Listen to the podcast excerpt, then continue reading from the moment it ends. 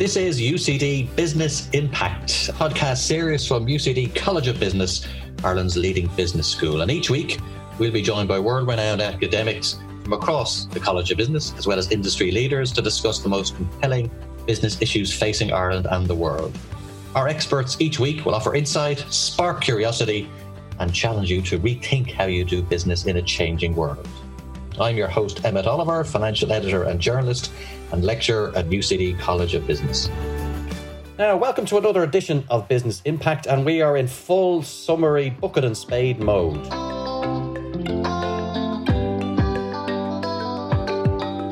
At the time of recording, the EU travel certs are coming in, and the number of people fully vaccinated has passed the vital staging post of 50%. You might even be able to grab a beer indoors soon if that's on your post vaccination bucket list. For me, it's a staycation in the west of Ireland, and we are taking a break from podcasting after today's edition. We'll be back around the time universities resume, hopefully on campus in some form. Now, we've been podcasting from a room in my house for many months now.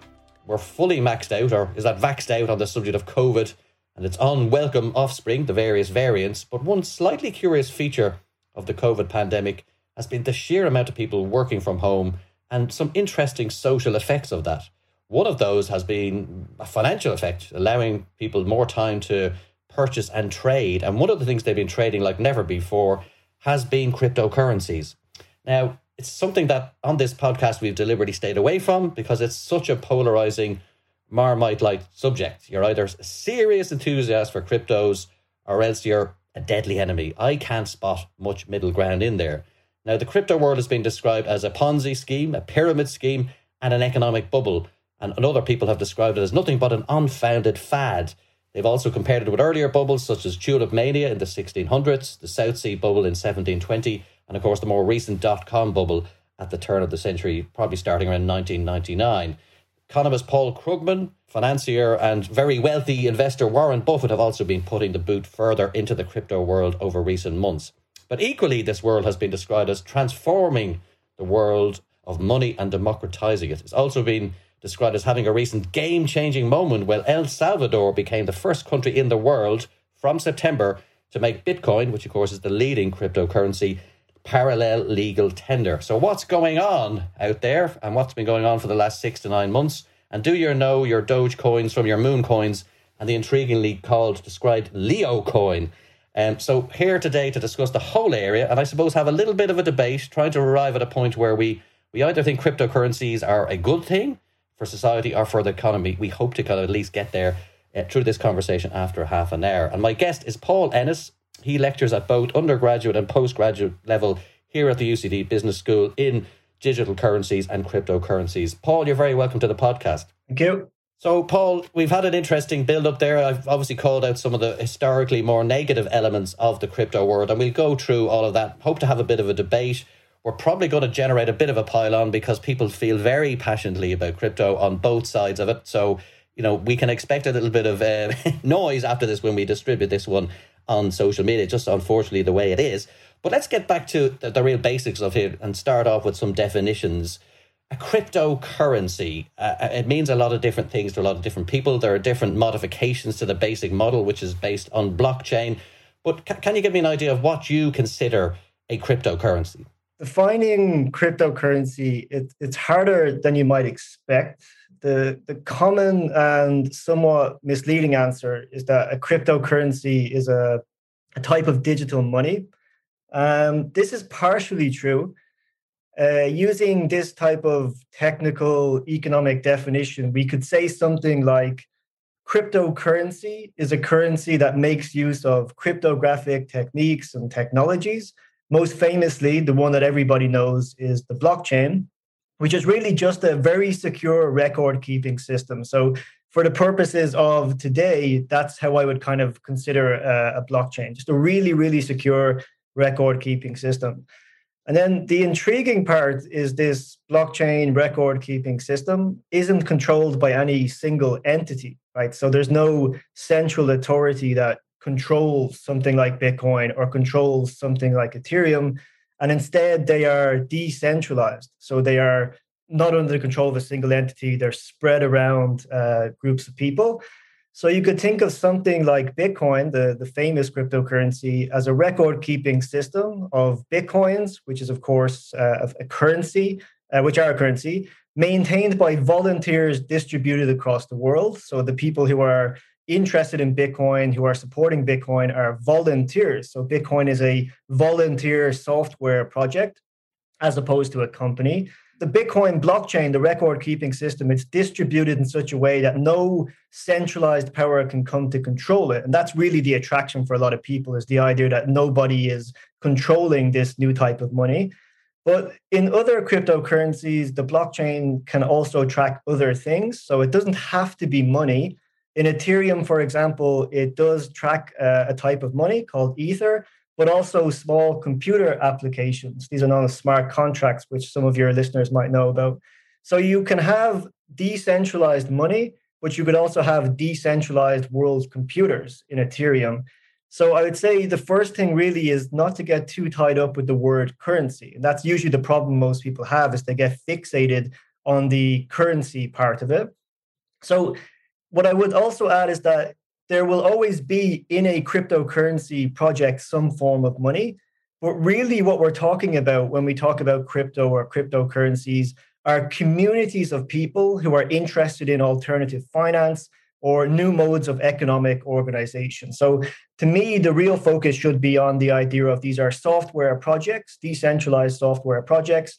Uh, comprised of people with a strong interest in alternative types of money, alternative types of finance. And then these communities, they have cultural values. Usually, decentralization is the, the one that they um, they value the most, right? So they believe that they can organize themselves better than, say, a company, a bank, or the government can organize them. So they have an alternative view on how the world uh, should be organized. For example, Dogecoin, in the Dogecoin community, they value decentralization, but they're also interested in having fun while doing it or they're also interested in you know memes. So i'd say it's important to to see to actually visualize that when we're talking about cryptocurrency really we're just talking about people volunteering to create some kind of project and that project will reflect some kind of value usually some kind of economic value of how they believe the world should be organized so in bitcoin that's a very libertarian worldview in dogecoin it's a more playful creative one so, can you give me an idea of just who the main players are in the currencies? Obviously, we know Bitcoin, that one's out there.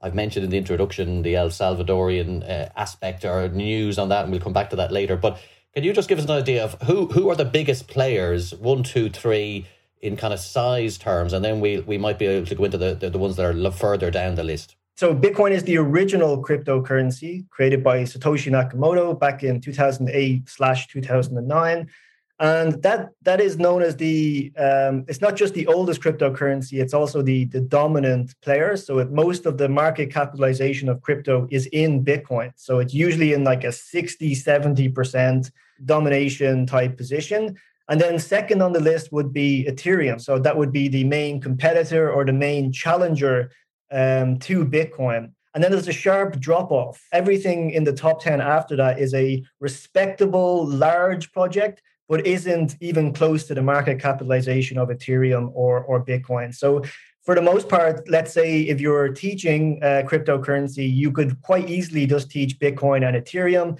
and then drop into some of the other ones, which are usually just trying to challenge uh, Bitcoin or Ethereum in some kind of way. Let's go into the, the economics of this for a second most people, uh, it's kind of consensus among economists, is that a, a, currency or money itself needs to have three core characteristics. One of those is as a form of exchange, one of those is a store of value, and one of those is a unit of account. Now, there's lots of debate about whether cryptocurrencies, and take Bitcoin uh, most prominently, whether it ticks uh, these three boxes. Uh, it seems to me from reading and, and doing a lot of preparatory work for the conversation with you today, is that there was a lot of big promises made about how cryptocurrencies could become a medium of exchange uh, and that was kind of one of the original ideas and one of the big drivers behind it. It seems that whole dream or aspiration has dimmed, even leaving aside the El Salvador thing that I mentioned uh, in the introduction. It seems that going down to your local petrol garage and using Bitcoin to buy your petrol, you know, that idea is is, is kind of in decline. and even its biggest proponents sort of say, look, that's not what it's about anymore. And we've moved more into a debate about whether it's it's a store of value. Is is that a fair analysis of what I've offered there of where of the trends in say the last four to five years, or it, it, would you uh, emphasize a different nuance? That's a pretty um, spot on analysis, and it would also be the analysis that the community understands itself. So it's not. It, there's often a sense, I guess, from the the critics that they're in some way pointing out something the Bitcoin community isn't aware of, but most certainly they they are, and they they they struggle with these shifts.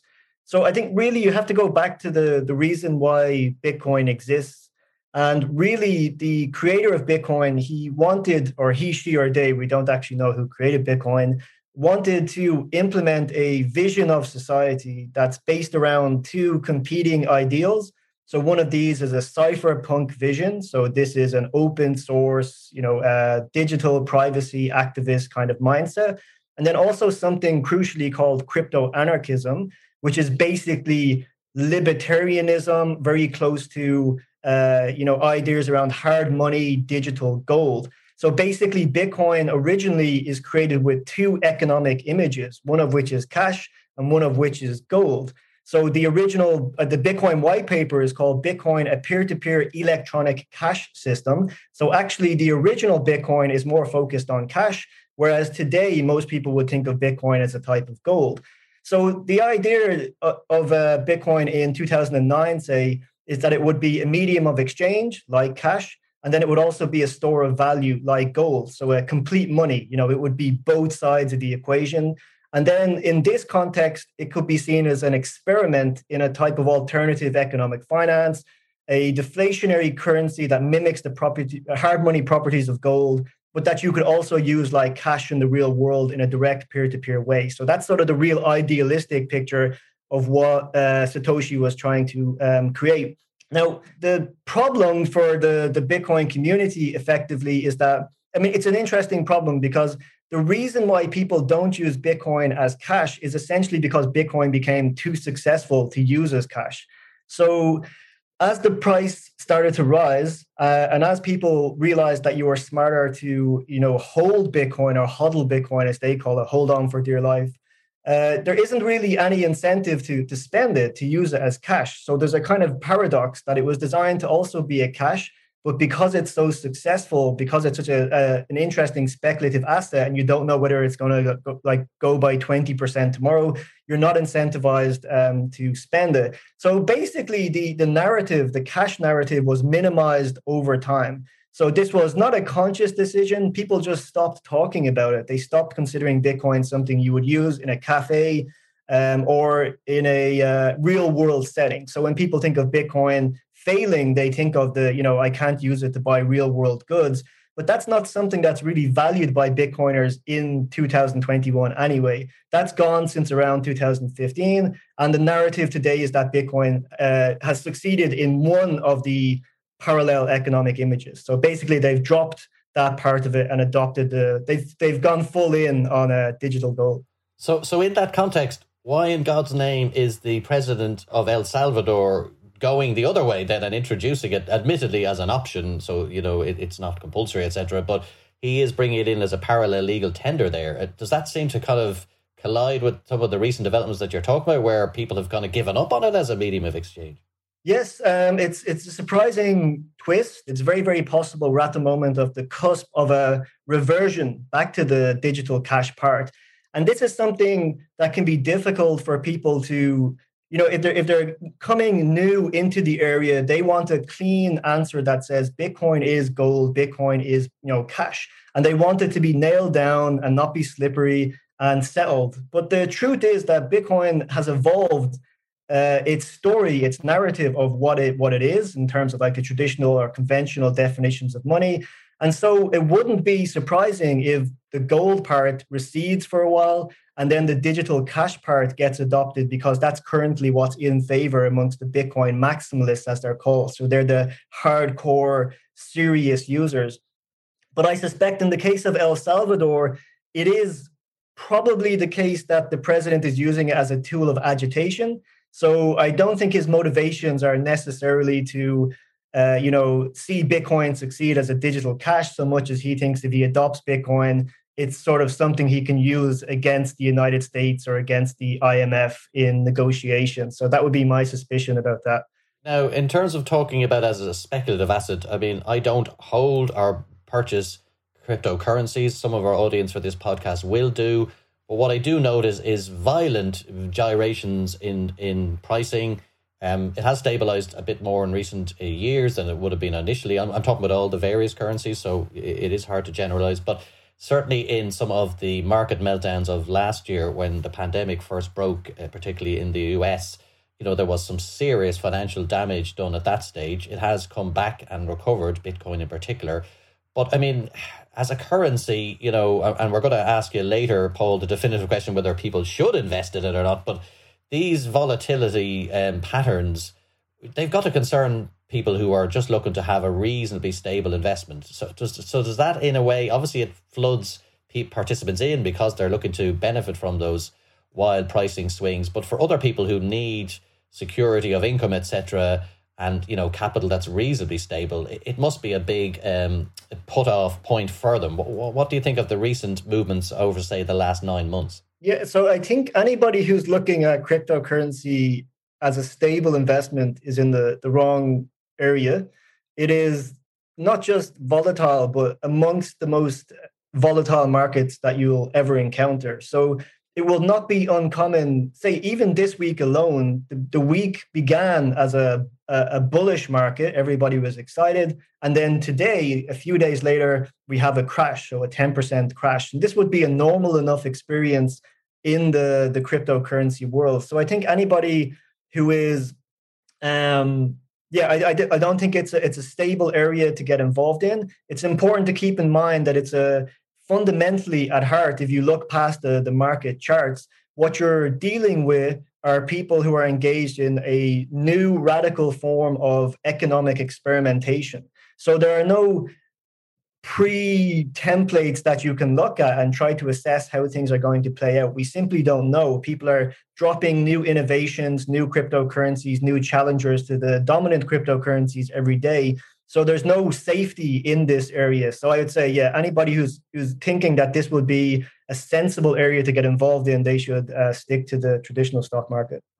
Now, there's also a sense of sulfur, to put it at its mildest, around the sector. It has a scammy reputation um, you know, some sort of very blue chip investment funds steer completely away from it. Obviously, some wealth managers are starting to add it into their client portfolios, but generally, there's still a sniffy attitude from the broad mainstream financial asset management community. Uh, and I got to ask you two questions. That one is that still justified? You know, there is a lot of talk about some of the IPOs, the ICOs as they call them here, these coins that are launched and pump and dump schemes there, there is talk about the involvement of various criminal groups in certain parts of the world. I mean, the reputational piece of the cryptocurrencies and Bitcoin in particular, is that old news in your opinion, or do you still think that people need to be wary about the, the governance, if you want to call it, of this whole area? Uh, yeah, they absolutely should be. The one of the most important lessons of uh, someone newly getting involved into cryptocurrency is that there is nobody who can help you. Uh, there's nobody who will be responsible for your ownership of the funds and that you're essentially stepping into what is a wild west economic system that is not necessarily unregulated because the, the, the crimes that previously existed fraud cyber uh, cyber uh, hacking or whatever those are still punishable. So the people who still perpetrate them um, are still going to get arrested. So it's not the case that bitcoin is uh, unregulated. It's still you know criminal to perform attacks with a crypto angle but one of the fundamental differences is that if you uh, own cryptocurrency and somebody steals that cryptocurrency from you, the transaction is irreversible. It's not PayPal that you can write to and say, you know, I've been hacked. There's nobody that you can appeal to. So there's no CEO of Bitcoin, there's no CEO of Ethereum. So I think that that reputation is well founded. But what will probably surprise people is how the cryptocurrency community reacts. They essentially say if you want to have economic freedom, if you want to be truly free of the banks, then essentially you're going to have to become your own bank. So this is something that they'll commonly say. Uh, cryptocurrency means being your own bank, and all the risks that that entail um, are are you know involved there. The one thing I will say is I I do believe that the cryptocurrency community is a little bit naive about the extent of the problem. So the I think the crypto community are so immersed in their own world, they're mostly looking at the positive stories. They're not paying attention to the uh, relentless uh, crypto scams that are out there, be, like that are targeting, say, normal everyday folk, or also the problem of ransomware, which is essentially a national security threat at this point, including in Ireland. So ransomware being basically a cryptocurrency enabled crime I think the crypto community is a little bit in denial of the extent of the problem. And then from the perspective of the new user, yeah, I mean, you need to practice extreme uh, security practices if you want to become, uh, you know, a cryptocurrency user. Now, there used to be a, an old phrase in university life that nobody ever got a job after completing a, a philosophy degree, which was unfair and untrue, but was often passed around. Paul, our guest today, has a doctorate in philosophy, so he's disproving that rule completely and, and has developed a real specialism in cryptocurrency trends and digital currencies and so on. So, Paul, as a result of you've come through that route of philosophy, you've been studying and paying close attention to the the culture and the politics of cryptocurrencies. And I think that's in some ways more fascinating than the, the, the financial and the money piece. Um, I mean, we hear libertarianism mentioned a lot there's an anti-statism in certainly running through it. There are people from left and right that are big cryptocurrency cheerleaders. I mean, can you talk to me a bit about the politics today of cryptocurrencies? Where is the where is the dial coming down these days among the community itself? I mean, I have a, a stereotypical image of a very male group, um, people in basements, people with a lot of programming um, expertise in computing, Am I totally wrong, or is that still where we're at when we look at the both the politics and the culture of this world? Those demographics of the the classic Bitcoin user were pretty extreme. So um, I, I often show my students one of the first things I show them is the demographics of Bitcoin in the pre 2015 era. And this basically breaks down to 92% male. It's a user who's, you know, in this the typical bracket of 18 to 35, has a good job, is based in the West. It's exactly the person you have in mind. That is the Bitcoin user at that point. Things have improved in terms of demographics. So nowadays it would be pretty well balanced. And I even see that in my own classroom. So the classroom now would be pretty much like 60 40 male female. So things have shifted dramatically. Uh, that being said, the, the core users are typically there's a developer culture so a developer culture of people who are hobbyists or enthusiasts about technology and they're attracted to bitcoin because it is this open source volunteer project which has this spectacular success right? There's it's kind of a uh, if you step back from it it's pretty mind-blowing that there's this is something made by volunteers just people contributing code which is now this you know multi-billion dollar economy. So those are people who are just kind of fascinated by you know developing a new form of money uh, in this open source software way. Then we also have a libertarian streak. And in the in the bitcoin system that's a right right libertarian not necessarily right wing in the sense of a conservative but right wing in terms of market solutions. So the market can solve everything. And that's where the deregulationist perspective comes from. So that's another very important person. They're the crypto anarchists. Uh, that that's their their name. And then there's also people who are just speculators who are just interested in the price and might not even have any strong political views whatsoever. So they might not even think about the politics. And it's important to keep in mind that there are a lot of people like that who just sort of passively, you know, follow along. We call them average Joes in our, our, our own research. So people who are maybe just kind of in it for the money. And then there's the cyber criminals, so the people who are, you know, from the small scale cybercrime uh, uh, guy all the way up to sophisticated, uh, organized cyber criminal gangs based mostly in Russia and Ukraine, performing uh, ninety million dollar, you know, cyber uh, ransomware attacks. So in the Bitcoin world, we would generally say that there's a, a right libertarian dominant perspective, but it doesn't cover everyone. There's a multiplicity of people within that community, but that's just the dominant view. So that would be known as a Bitcoin maximalist. So someone who basically believes that the fiat monetary system, the current monetary system of neoliberalism with central bank control, is full of contradictions and is going to collapse and bitcoin is going to replace it so that's that's a the hardcore bitcoin uh, view But then if you step into another currency, you'll find a whole different other politics. So in Ethereum, for example, there is a more cypherpunk. So that's someone who's more interested in the idea of cooperation, building open source software. And also they believe in creating public goods, right? So they actually have a public facing concept of a new type of politics that is uh, infrastructural. So they build a world computer. So Ethereum, instead of being a ledger like Bitcoin, sending and receiving, you know, a currency called Bitcoins, in Ethereum, it's a world computer that anybody can build whatever they want on. And that changes the dynamics radically. It means the people in Ethereum are typically seen as left libertarian. So they have a more, you know, classically left-wing orientation. They're more interested in uh, community, whereas Bitcoin is more individualist. And then you can go through all the different currencies and you'll find every different political expression found there, including some which are, you know, kind of centrist in a safe way. XRP would be an example, or apolitically, uh, like Dogecoin. Okay, well, I think it's it, almost when you describe the different groups that are involved, it sounded like the house party for Mel, uh, such as the, the diversity uh, uh, of, of the group and the variety of it.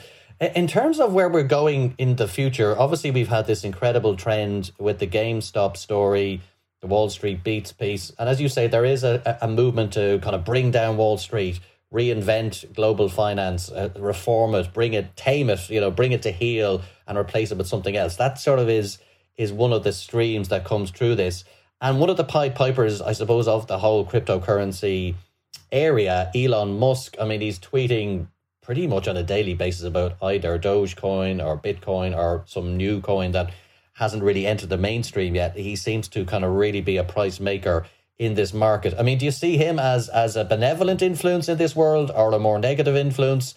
And um, based on what his actions against some people legally are, let's be careful what we say here. But what's your what's your view of what part he plays in this? How important is he? And then what do you think his role is? Is it a positive or negative role? He is part of a, a wider story. So he is part of the so cryptocurrency is part of this story. Wall Street bets is part of this story, and it's basically a generational conflict. It's about the opposition to the inherited financial system, particularly of neoliberalism, which within this world is basically seen as a failed system. So you have this organic online culture, uh, cultural reaction where people are interested in alternative forms of economic organization. So in the case of Bitcoin, right, it's you know developing uh, um, a type of digital money. In the case of Wall Street Bets, it's basically using apps to uh, you know perform short squeezes and all that kind of stuff. And so what I think is is happening in all this this kind of thing is that basically people are inserting themselves into a you know world that was traditionally closed off like the stock market and then revealing its fractures revealing that it's you know contingent and malleable and can be broken. And so all of this i see as a failure of neoliberalism. So basically um, you know if you can't get a job if you're in a precarious uh, position you can't get on the housing ladder all this stuff becomes attractive as new forms of financialization. And elon musk fits into this as almost part of this turn toward uh, finance as a cultural thing. So narrative economics. So you know the Wall Street bets community can move the AMC or the GameStop market. The cryptocurrency community creates this like novel form of trading. And it switches normal people who maybe never would have paid attention to money before into this world. And what happens with these people, of course, is right, we're we're talking about people who don't necessarily have time to perform the kind of analysis that might be happening in um, JP Morgan. So what they're doing is they're essentially following the whims of you know cultural and social chatter, gossip, and discussion. And Elon's a major part of that. He's basically one of the the narrative drivers. So when he tweets, the market goes up, and that, that's sort of where Elon fits. So my problem with Elon Musk in this regard is I would be okay with this if he was doing it with Bitcoin or if he was doing with Ether or one of the other kind of more uh, technologically savvy communities. So the Bitcoin and Ether community, they're they're very switched on. They understand the markets. Uh, they have a long experience. So Bitcoin's been around for a while. So has Ether, uh, Ethereum as well. But people who are invested in Dogecoin are usually what I would consider more the the Revolut user, you know, or the Robinhood app user. They're not really that uh, invested in, you know, they don't have the time to really invest in the, the, the, like what's going on in the cryptocurrency world. And so they really are just following what Elon Musk does. And for me, that's um, irresponsible, I guess would be the word that comes to mind. I just feel that I would be okay with it if it was a, you know, if it wasn't directed toward maybe the most casual user, the one that doesn't have the time to really uh, assess what's going on. And Paul, we're running a little bit low on time, so we, there's so much here. Like it, we could do ten podcasts on this, and maybe that's the, the solution to the complexity of it. But one area I did want to touch on was that whole point about winners and losers, and you've talked about Elon Musk and whether he's a you know, does he gain from all these tweets that he's putting out, and, and is he pumping his own um, book, and as the stockbrokers used to call it? We can leave that question open, but I think the more interesting thing is all markets have winners and losers, and and it some of the critique of the crypto world is that the winners and losers are very obvious to people outside, but people in the community seem to not want to talk about that. So those who are mining um, the currencies, you know, there is big fees available there. Some of the exchanges are creaming off big commissions. Critique, our critics would say. Uh, we've mentioned Elon Musk. So you know there are people making vast fortunes here, um, and there are people losing a lot of economic wealth as well on the other side. Now, you know, you could say that about equity markets, bond markets, whatever but the, the, the, the, the losing and winning here is stark. I mean, what do you think of that critique that, you know, there are real millionaires and billionaires being minted or coined, no pun intended, every day in this market, but for some reason the community sort of doesn't want to talk about that. They just seem to think it's all a, a one way bet. I mean, do you, do you accept that critique? Where I would, I would defend the community is that this this um, chasing of the market, the chasing of the, the hype cycle and the volatility, the, the sort of obsession with the market isn't really reflective of the, the sort of native everyday cryptocurrency user.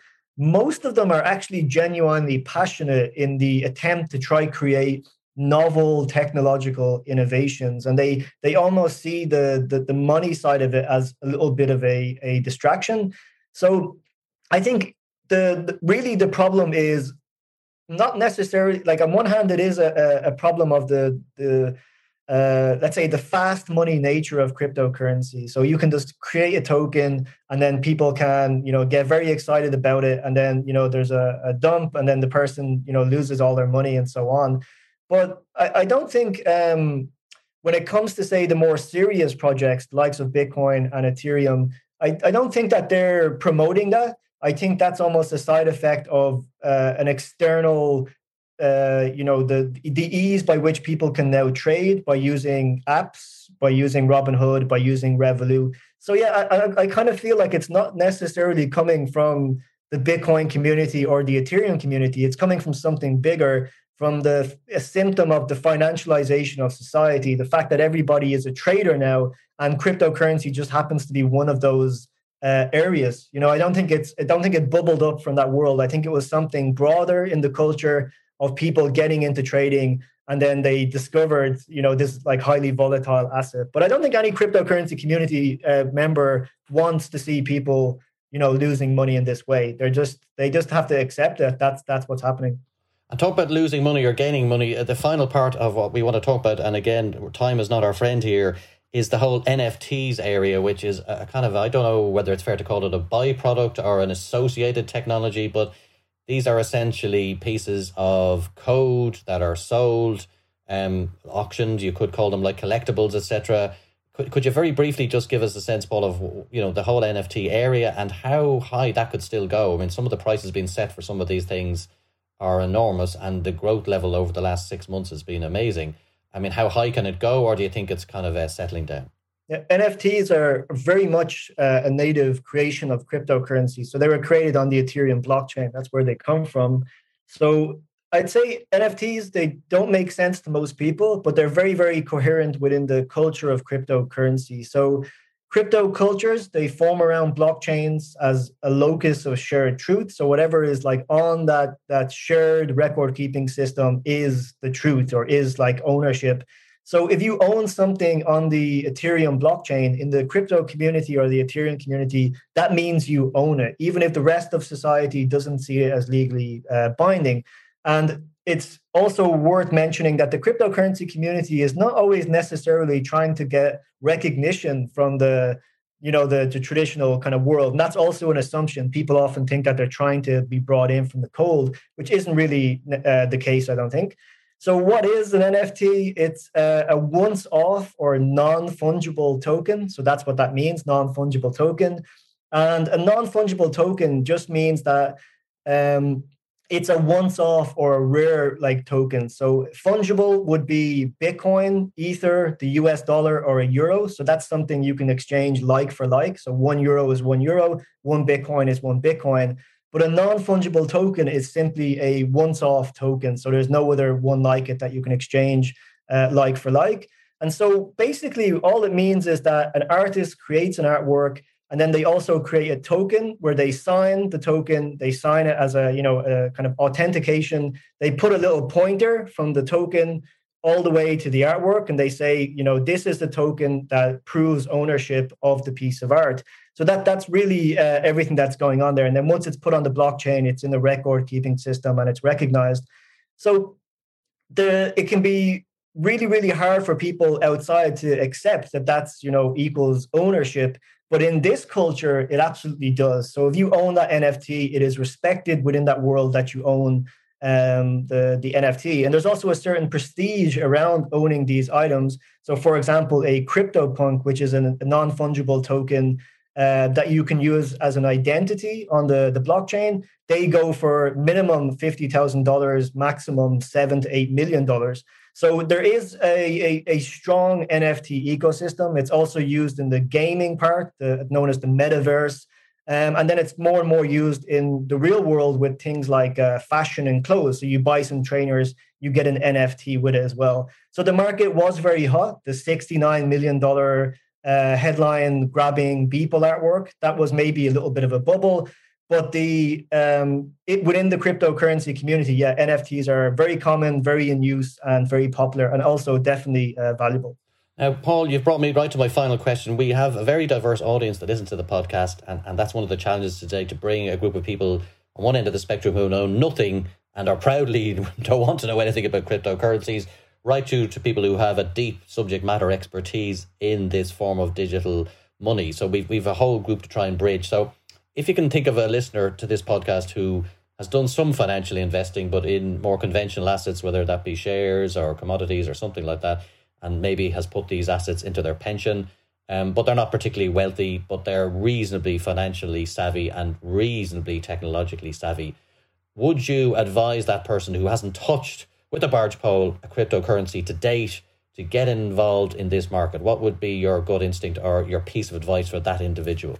I think the, the first thing I would say is you need to drop your assumptions of conventional economics and uh, what happens in the, the traditional stock market.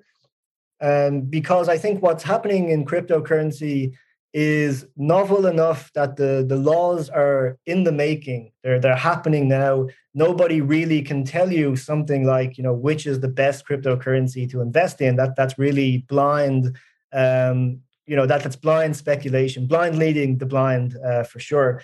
Um, what I would say is that again, reiterating the earlier point that if you are looking for stability, you're looking. If you believe in things like uh, you know value is fundamental value, it's backed by something, as opposed to say cultural narratives, then you should definitely stay away because crypto doesn't seem to follow those laws. It follows more of uh, the memeology, the narrative economics, the cultural economics.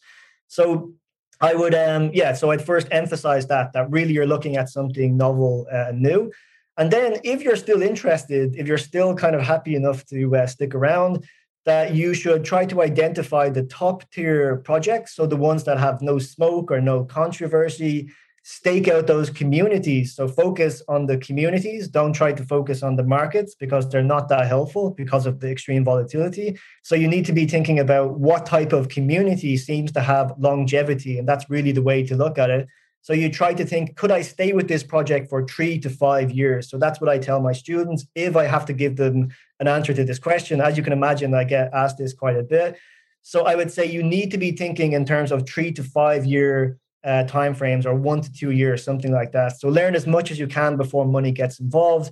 And then when you found a passion project, dive headfirst in, become an earner, try to become somebody who the community will reward. So you can get paid, you can get rewarded in cryptocurrency by being involved, helping with governance, code, organizing the community. So basically investing in long-term trends. Because if you're trying to follow the hype, you're essentially that person who's losing the money, right? You're the mark, you're the sucker, right? You need to get away from the immediate term and see the, the broad uh, trends. So I'd say never follow the hype, never day trade, and never listen to anyone on social media. Okay, just podcast will do me. Uh, I think UCD should send me on a fact finding mission to El Salvador to see in practice how cryptocurrencies are rolling out there as legal tender. I think that's something we can do over later in the summer. So thank you very much, Paul Ennis. It's been a fascinating conversation. We've gone well over time, but I think it benefited from it, allowing it the extra space. And I think you've really brought it alive for both beginner and enthusiast. Thank you very much for joining us on the podcast. We'll be back over the summer weeks after they're done. It's been a great journey until now. We hope to hear from you then. And from this particular edition of Business Impact, happy summer. It's been a great pleasure to talk to you.